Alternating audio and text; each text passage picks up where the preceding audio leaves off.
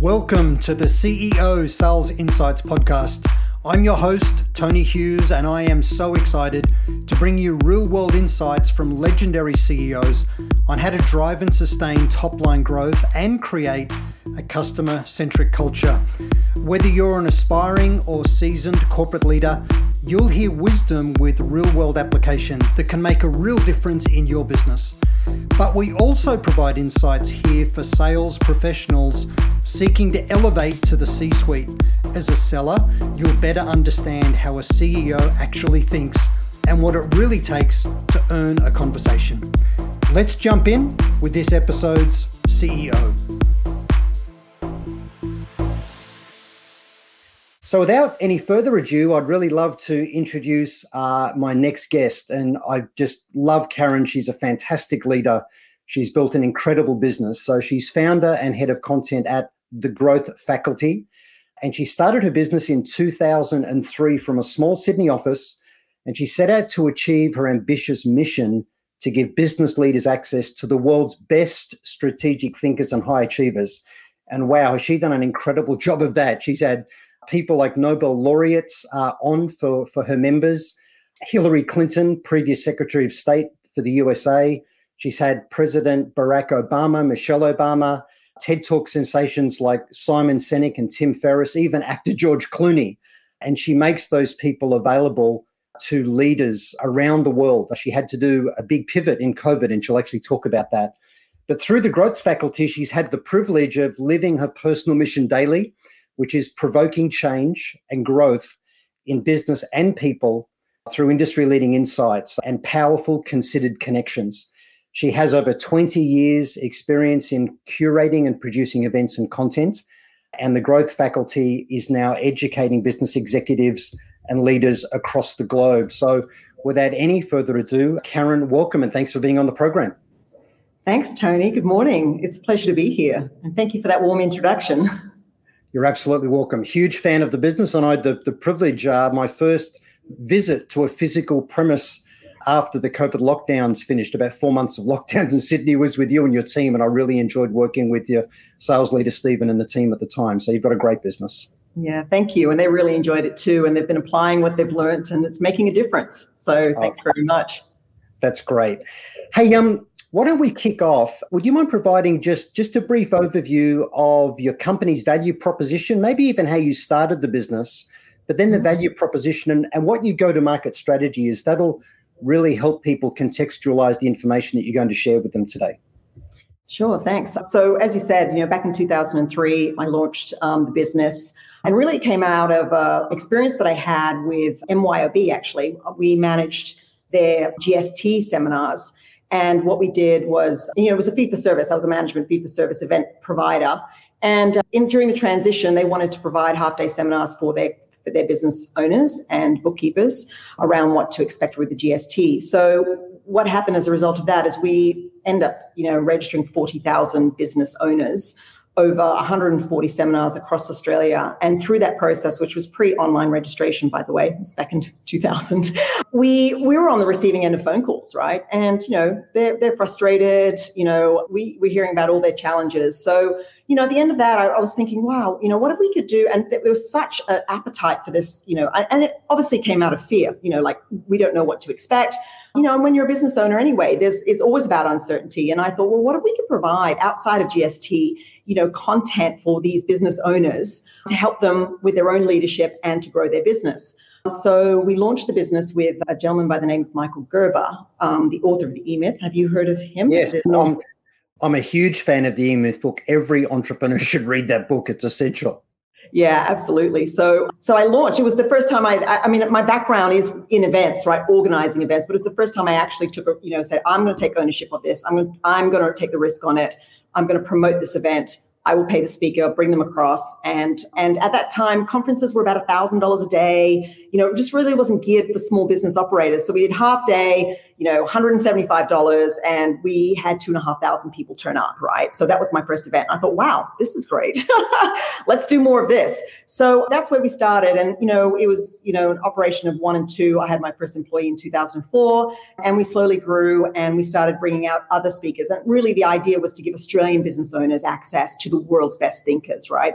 So primarily international speakers. So, so that's what we did pre-pandemic. And obviously the profile of the speakers grew and grew. You know, we've had Jim Collins as well, Pat Lencioni, um, Marcus Buckingham, all those leadership speakers. So we've delivered our content primarily through live in-person events. So course, the pandemic hit in 2020. And it was two weeks before our biggest event where we had 12,000 people going across three events um, with a speaker called Simon Sinek. So we had to move pretty quickly to A, cancel that event and then move it virtual, which we did. And so since then, you know, we've kept our mission, right? So we do still bring the world's best, but we do it in, on a virtual platform now. And we now move to an e-learning platform.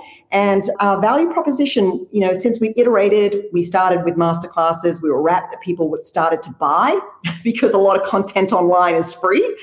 And uh, but they still saw the value. We had the benefit of an 80,000 base really to, to market to as well, which was our history since 2003. So we went to market with masterclasses. And over the last 12, 12 to 18 months, we now have produced a leadership pass, which gives everyone unlimited access to all our virtual events over a 12 month period right? So for 400 Australian dollars, you can still get the likes of Jim Collins, Pat Lencioni, Marcus Buckingham, and you can come in and out as you want. So it's high value. So it's, you know, we're going for the volume game. It's really about education at scale. And we've actually tapped into a new market because primarily before we were CEOs of mid-market companies that didn't really have the budget to bring in these speakers and you know for their customers which big end of town generally do to now you know we've brought in sort of the l&d and executive teams within large organizations. So we now have two markets opened up, right? So it's been absolutely an amazing journey over the last 18 months. The opportunity is, is, is quite extraordinary. And we're on a learning curve. We're sort of back in startup mode, but our membership has quadrupled in the last 12 months. So we're really excited. Karen, that's amazing. And I, would really like to dig into a couple of things here.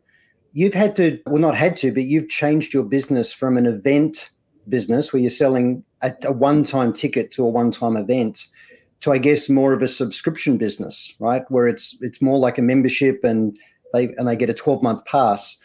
Eh, that's the holy grail for every business these days, right? They, they want to smooth out their their revenue and create a compound growth curve with revenue as well through subscriptions and annuity. But here's the really interesting thing.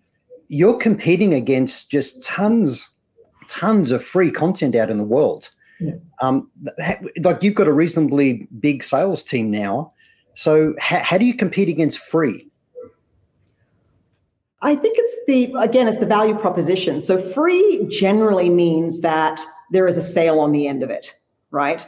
So, you know, all that content on, on YouTube, you know, basically you get snippets of it. What we do is we provide it in a 90 minute session. It's, it's an education 90 minutes, right? So interestingly, you know, when we did Simon Sinek, you know, in, in November 2020, you could have seen Simon all over the world, yet, you know, we still had people paying because they knew they were getting, you know, five hours, you know, directed questions, really tailored to the learning journey, right? So I think people have come to understand, I think with the growth faculty, the quality of content that we provide. And generally, because our biggest competitor was actually the sales seminar. They bring in speakers to sell product at the end of it, which is right. which is which is one style of business model, whereas we're purely education. And we, we're not necessarily selling anything on the back of that either. We're not selling a $10,000 product. It's, this is what it is.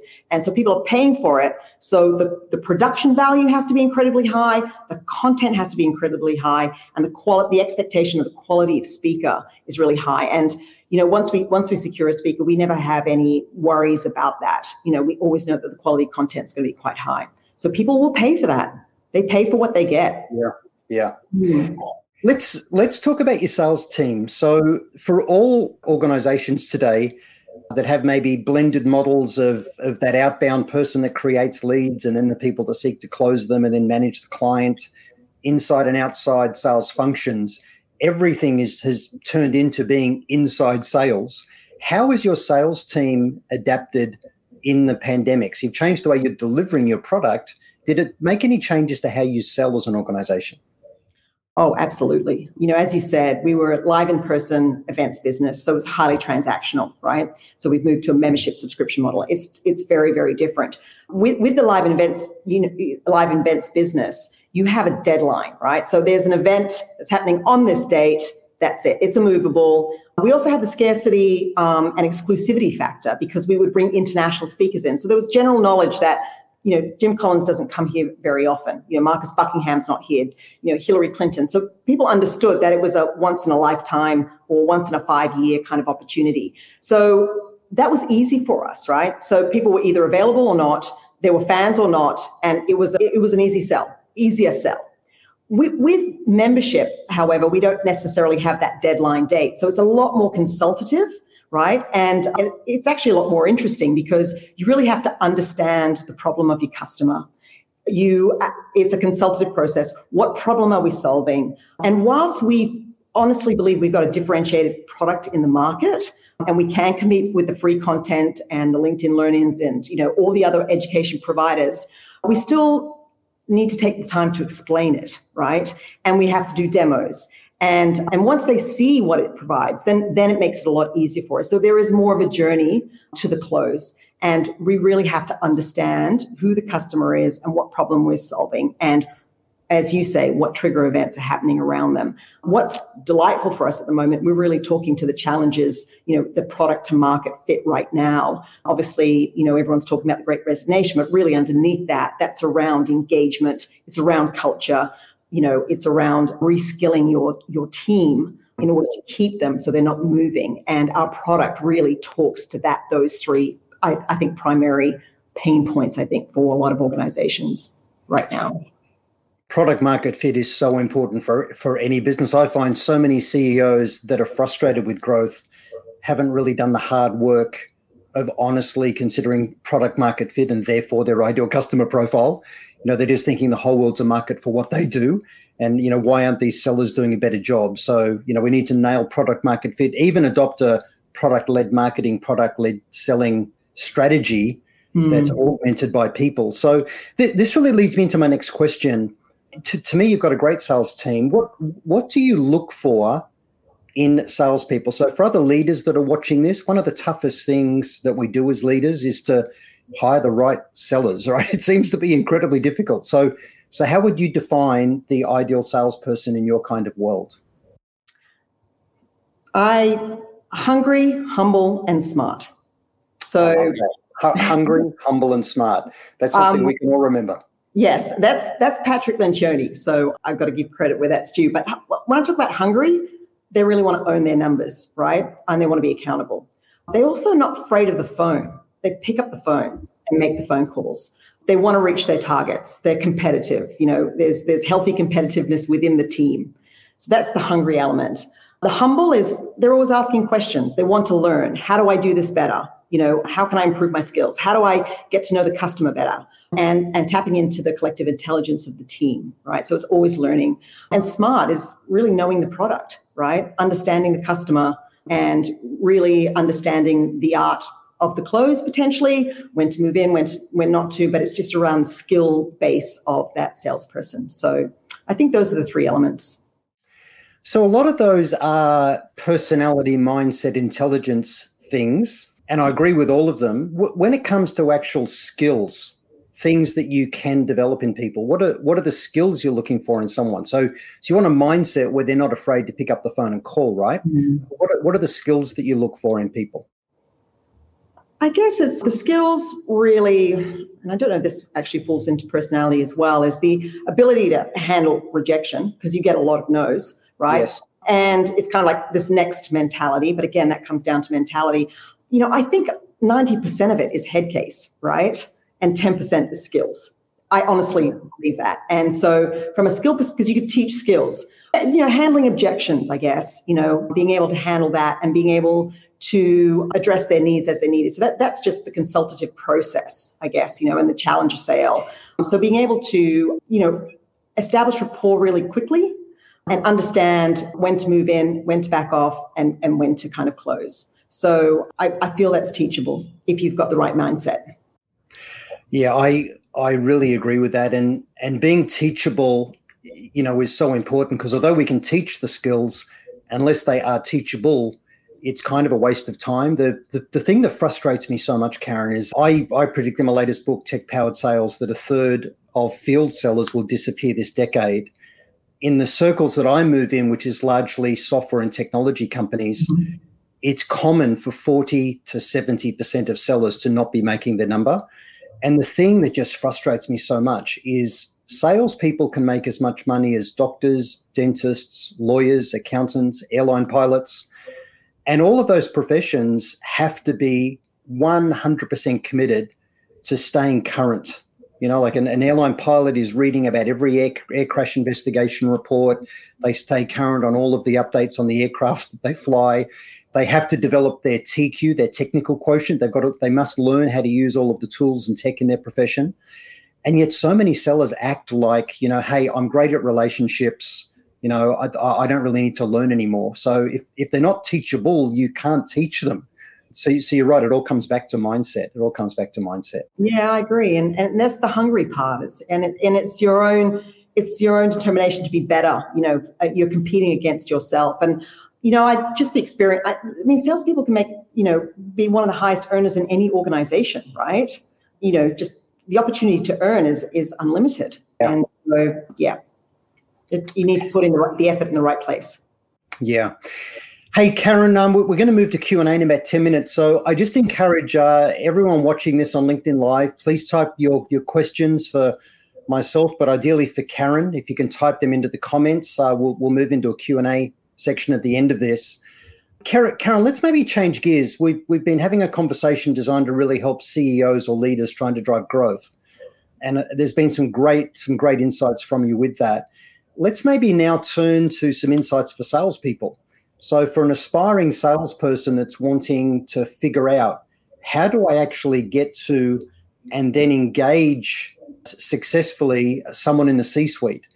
So if you look at, at your own sales team and how they operate, but then also consider people trying to sell to you because you're a mm-hmm. business owner, let's contrast how many LinkedIn emails you maybe get in a week, how many emails you receive in a week versus how many people actually call you. And what do you think is the most effective channel? So talk about those three channels and and what tends to work for you if someone's trying to break through. Sure. Um, I, I hardly get any phone calls that's that's very rare. So mainly from real estate actually at the moment. I get, and they're obviously doing very well at the moment. So LinkedIn, a majority, most of them come via LinkedIn, right?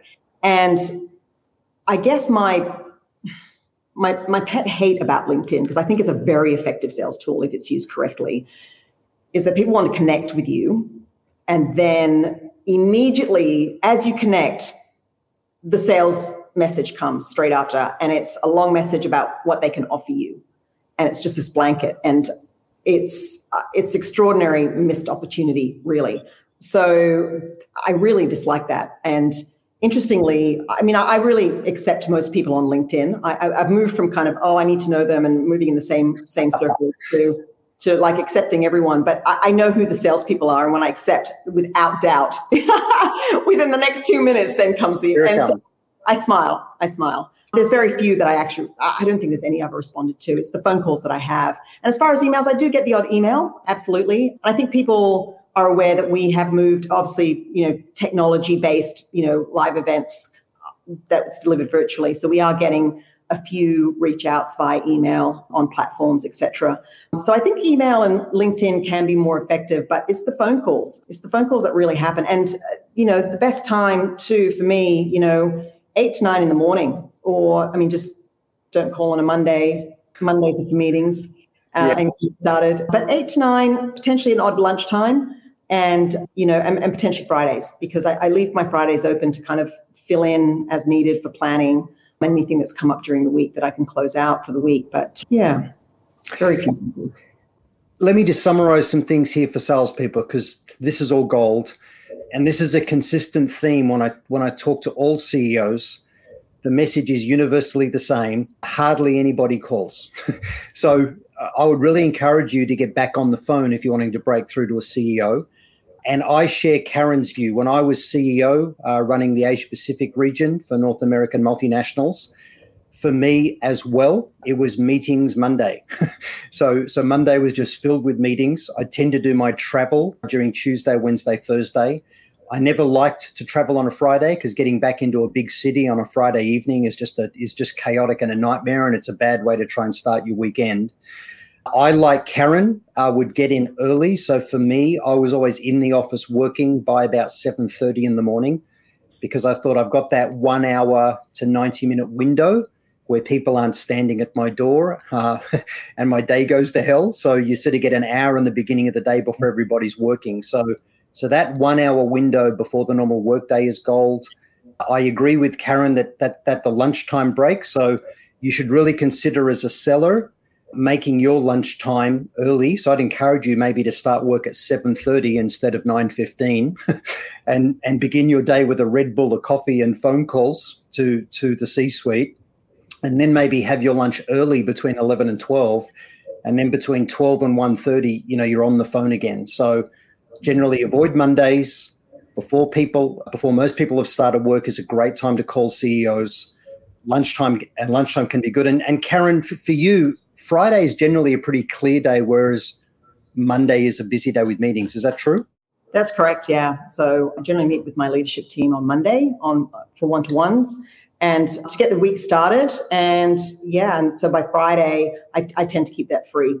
Yeah, and you find most CEOs are in some sort of routine that suits their, you know, their week. I mean, the other time that's also very interesting is the end of the day. You know, when they're winding winding down you know, most CEOs are, you'll find them after five o'clock, between five and seven, wrapping up five and six thirty. So that's another opportune time to to reach out.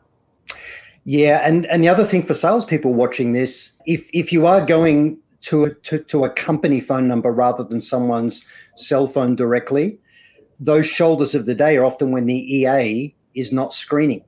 so you know you, you'll tend to get the person directly. So, Karen, let's just circle back to LinkedIn. So, you tend to get bombarded in LinkedIn by people trying to sell to you. So, we, we all need to remember the rule never try and connect and sell.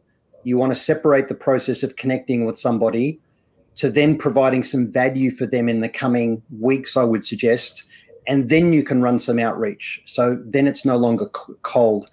And you need to do that in a way that's not disingenuous. So, it really needs to be authentic so LinkedIn's the number one platform that people are trying to use, and you're not getting a lot of emails. I find a lot of leaders are getting bombarded with email as well. Let, let, us maybe pivot though to message. You know, what, what are your thoughts about the right message? What do you see with most salespeople that try and contact you? Where are they missing the mark? What's your advice to them? Well, they are they're telling us all about them. It's like this is what we're doing. Thought you might be interested. When really they should be starting. It's like you know, I understand this may be your problem right now. You know, can we help?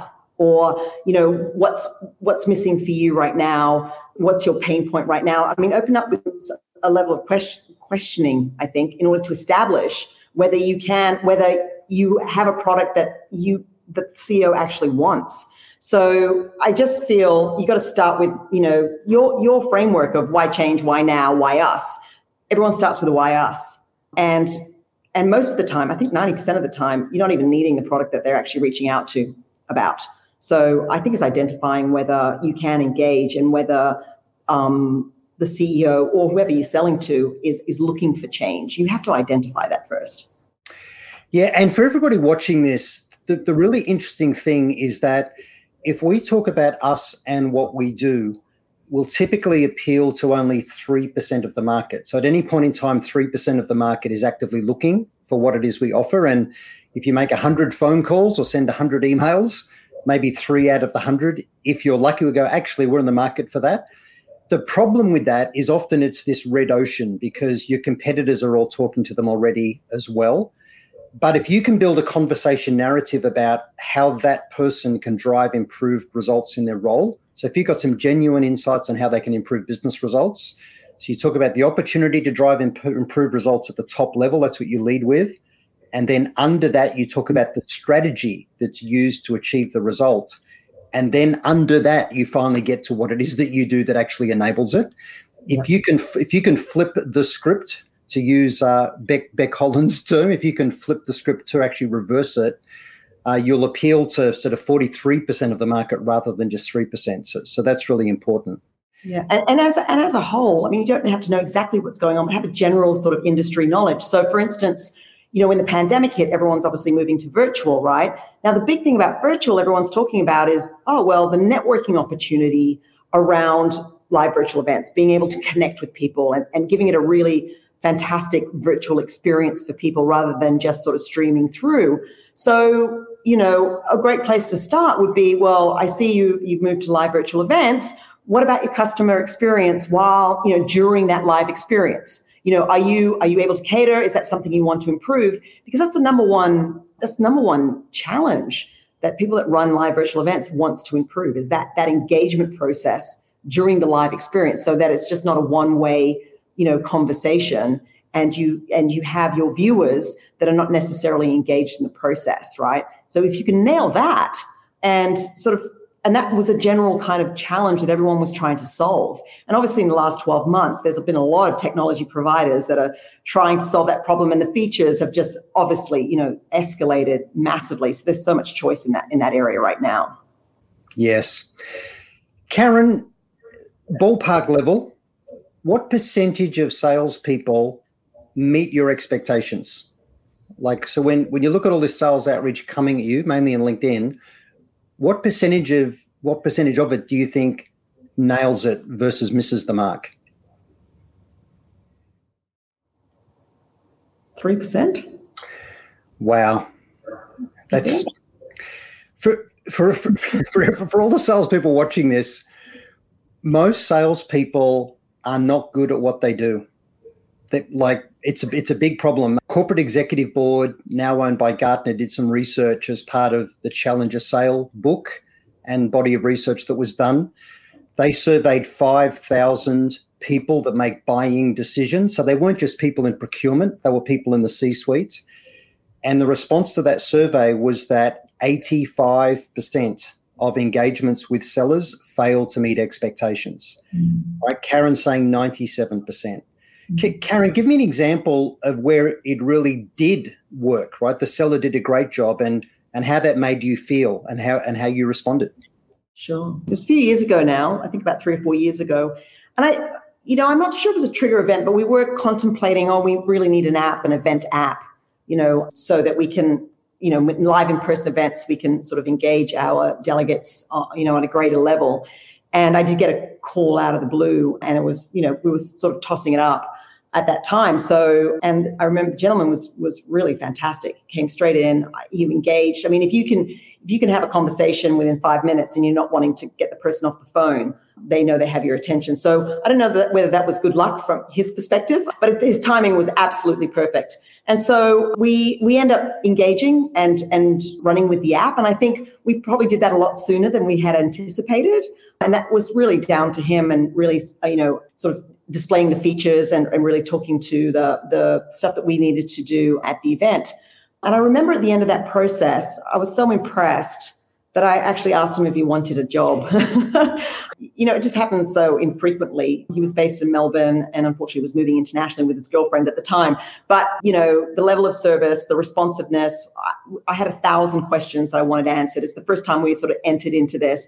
We were buying off the shelf. What else can you do? You know, we do this. And he was able to address every single one of those and make us feel comfortable about making that initial investment. So, you know, timing's everything, you know, as you say, around a, a trigger event. And so even if even if a um, buyer is not looking right now and they're thinking about it, you know, they're starting to think about that process that's the time, right? So the window is actually a little larger than some people anticipate. It's like, okay, we want to, this is the time we want to purchase. There is some thought process that goes to that prior you know, got no idea on length of time. That can obviously vary, but you can influence a buyer pre, you know, before they're even ready.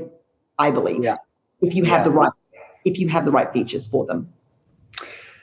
Yeah, the really interesting thing is, Karen, you've mentioned a few times uh, tr- trigger events, and that that person that called you contacted. By the way, did they phone you? Was it a phone call? It was a phone call. Yes. Okay, so so that person that called you happened to be in the right place at the right time on the right channel, which was the phone, with the right context. And you know, I, I believe that the future of selling is where buyer intent meets seller relevance.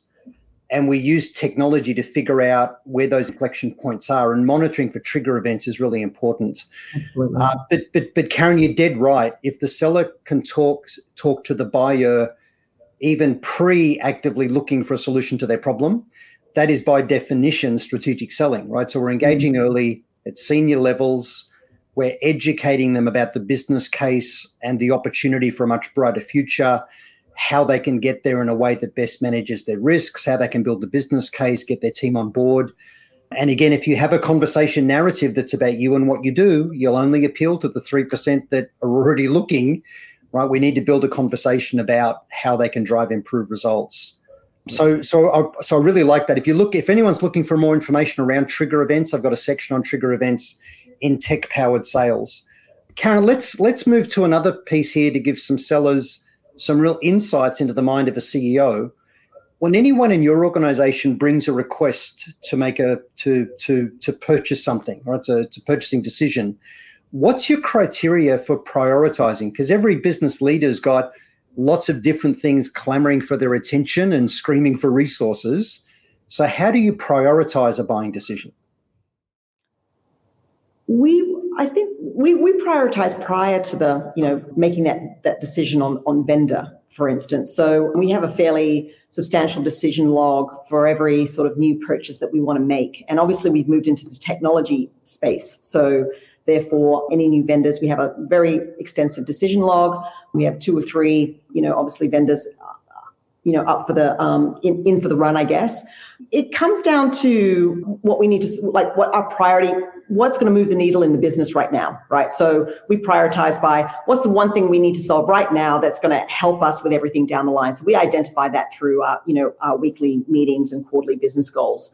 So that's number one. But when you actually come to make the decision we have a decision log and it primarily it was also around the serviceability you know through that sales process as to which vendor will win out in the end outside of features as well if it's very close because not everyone's going to supply you with everything that you need. So generally we make a final decision on on the the level of service we've received during the sales process. And the understanding of wh- whether we're going to be a, a, small fish in a big pond once the sale is ah. done and whether that extends beyond that so is, is that the question you were asking, Tony? Does that answer your question? Yeah, uh, and and again, there's absolute gold there for salespeople, and, and, and we'll move to questions next. So thanks, Dawn, and thanks, Luke, for your questions. I'll ask them of Karen in a moment. Yeah, look, that that is absolute gold. The thing all of the research shows is that more than fifty percent of the decision weighting in deciding who to go with comes from that experience they had in engaging them through the sales process. Brand is about 18%. The, the product or service feature set, the features and functions service level piece is also 18%. Really surprisingly for those watching this in the research done, again, corporate executive board research, a 5,000 s- sample set. So, you know, uh, good, strong empirical data. Price was only 9%. And yet, mm. most sellers, if you ask, hey, why did you lose the deal? They go, oh, we lost based on price. But when you talk to people making the buying decisions, it, it's less than 10%. More than 50% is that engagement experience. So, so I, so I really like that, and that that that definitely rings true. Hey, Karen, oh, sorry, after you, go for it. There's just one point I wanted to make there. What's been interesting over the last couple of months in our vendor selection is when we have decided on which vendor wins out, the, the ones that have lost have come back and say, okay, well, we'll give you a 40% discount. Um, and that's happened on a number of occasions. And and then the CEO chimes in and sends an email going, "Hey, you know, is there anything?" Hey, I- Karen, Karen, I've, I've really got to stop you. I want to ask you a question. How did that make you feel when they said we can give you a forty percent discount now that you selected somebody else? It it didn't sway me at all, and I felt, well, why didn't we start out at that price? You know. Yes. And and and how are you know your other customers going to feel that have paid full full price you know because that's a challenge i've had with events as well you know when we were doing live in person events people will come and say can you give us a discount because you've got seats going there's seats available you know we'll, we'll come for half, half the price And I remember having 45 minute conversations with people. this is in the early days going, I'm not dropping the price. The seat's going. I'd rather the seat go than drop the price um, to honor everyone that's paid the, the, right price. And I didn't want to undervalue the product either. And so yeah. there's last minute sales for you available. So, and then that stopped. There was an ex- then there was an expectation that we would drop the price as the event got closer if we had seats going. So, you know, because most people are last minute anyway. So they're not waiting last minute for the drop, right? So yeah, I mean, it's really interesting how the technology businesses are doing this. It's like 40% is a large drop. And then you go, well, that's great, but how are you going to service us after? And then are we going to be a small customer, you know, in a in a larger pile, if that makes sense, right? So yeah. You know, and, does, and and and does that 40% discount go away at renewal time when we go back to that original price, which they never give you a straight answer on. And Karen, I agree with you. In the technology sector, especially in the software game, that industry has done an incredibly good but really bad job of educating buyers. If you just wait to our points of desperation, end of quarter, end of financial year, that's when you get your deal. Yeah. And we've conditioned people to get discounts. And I love the fact that you, as the owner and founder of the business, are a true believer in the value of what you offer and you've mm-hmm. instilled that belief in your sales team, right? So we don't sell based on price. We don't offer discounts as an incentive. The intrinsic value is there in what we offer. I really love that. Hey, um, can I move into some questions? So, uh, Dawn Rollings has got a great question. What would be uh, one newest sales skill we need to have today versus sort of ten years ago, or maybe even two years ago? So, maybe think about pre pre digital virtual selling because of the pandemic versus post. So what's a what's a new skill you think that people need? The ability to sell over Zoom. yes. so so you you and I see the bad examples. Do you, do, you, do you, want me to go, or do, or do you want to talk about the bad examples of how people try and sell on Zoom? Well, interestingly, we had an example of someone turning up in their what seemed like pajamas, you know. Um, you know, but it seems like most things go right now and people can get away with a lot, right? But yeah, I think still the professional on time. You know, there's always this, oh, running a couple of minutes late, but really making sure that you allow the 15 minutes between meeting and meeting. So you're not just hopping out of one and into another. I think that's really yeah. quite important, you know, that you're there on time and available as your, you know, um, prospective buyer turns up, but definitely online, digital, you know, because you have to communicate, you have to connect. And I personally think it's harder. I, I, you know, I present both virtually and in person, even to my team, and I find it so much easier to do it in person than I do on Zoom or whichever technology we're using. That's all great advice. Let me give some people some tips as well. Sort out your lighting. So I've got a light behind my camera rather than a bright window behind my head. If you have bright light behind you, your face is so dark, Nobody can see your facial expressions. Don't have yourself framed down here in the thing, right? don't don't have the laptop on your lap looking up your nostrils in the ceiling because you're looking down at somebody. You want to look peer to peer.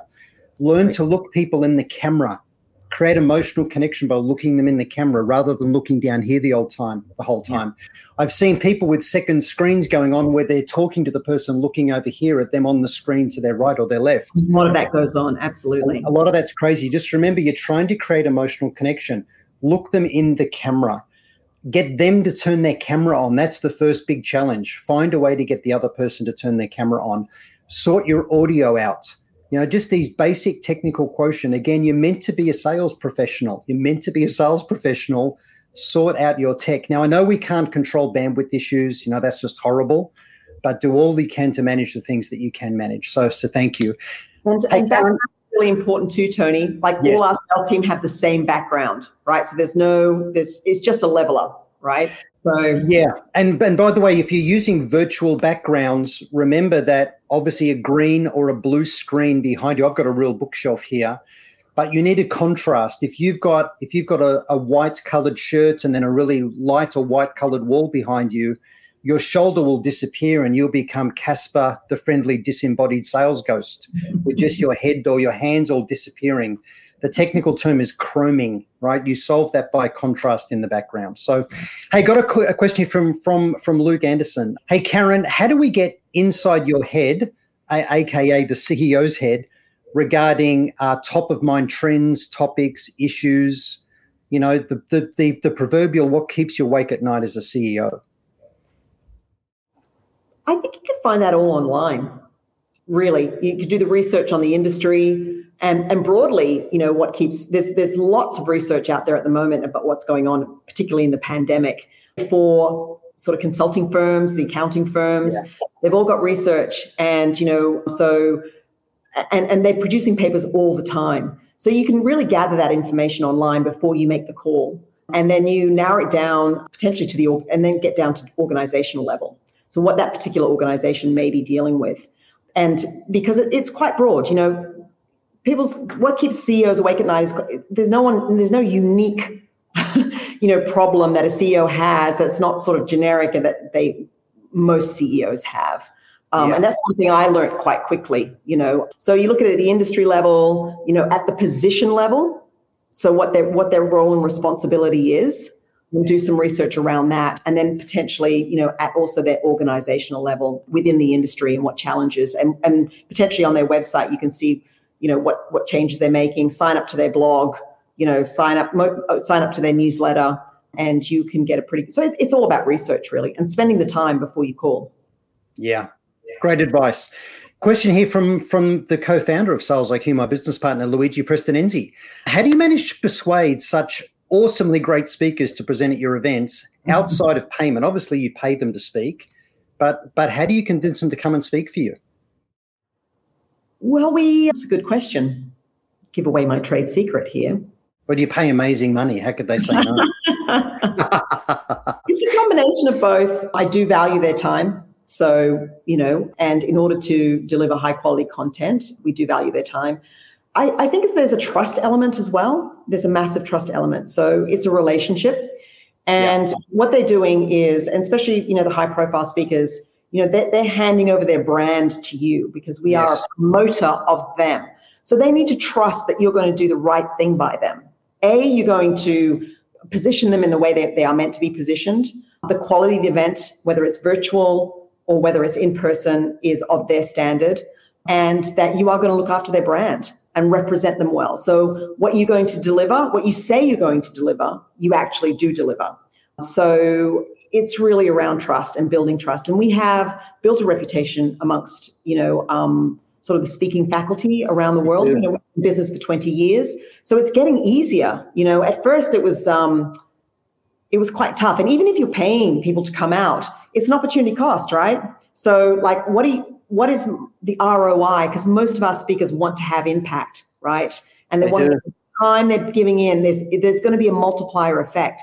So at first I was like, oh, come out to Australia. We'll we'll throw it. We'll give you a holiday. You know, they're not interested in that. They're like, I want to know what impact I'm going to have on your audience. Yes. And I want to know what sort of reach you're going to get. And most of our speakers want to have impact. And if you can prove that out, then you know you you'll have their ear. So and for everybody listening to this as a seller, that's the intent that you want to convey. You are all about your customer success, their brand, their results, managing their risks rather than yourself. And Karen, I've got to say that that was my experience being a paid speaker for the growth faculty, right? Like when I was invited to speak, I felt privileged. The experience that I had was incredible. And I loved the fact that this was helping me extend my reach in the marketplace to make a difference. It wasn't about the money. I, I, I didn't even ask you what the fee was going to be. Like you said, it's a paid engagement. I didn't ask. I just thought this is an organization with an incredible brand. This will help extend my reach and influence. I'm in. And isn't it interesting? It never came down to, well, what's the speaker's fee? So, so that's fantastic. Hey, we've really just gone a fraction over time. So I just want to wrap up, Karen, with my last two questions that I ask uh, everybody. The first one's really easy. What's the best way for people to follow and connect with you? LinkedIn. LinkedIn, and, and, and they can go to thegrowthfaculty.com. That's your website, That's yeah? Correct. Yes, absolutely. Yep. And, uh, and thanks, Tony, for picking up for me there. No, that's okay. And, and, and, and, and for all leaders or aspiring leaders, I really encourage you to buy one of those 12 month passes to the content. It's incredible to get access to people like Jim Collins and just amazing speakers. Yeah. Here's my last question if you could magically go back in time and meet the 25 year old Karen Beattie, what advice would you give yourself?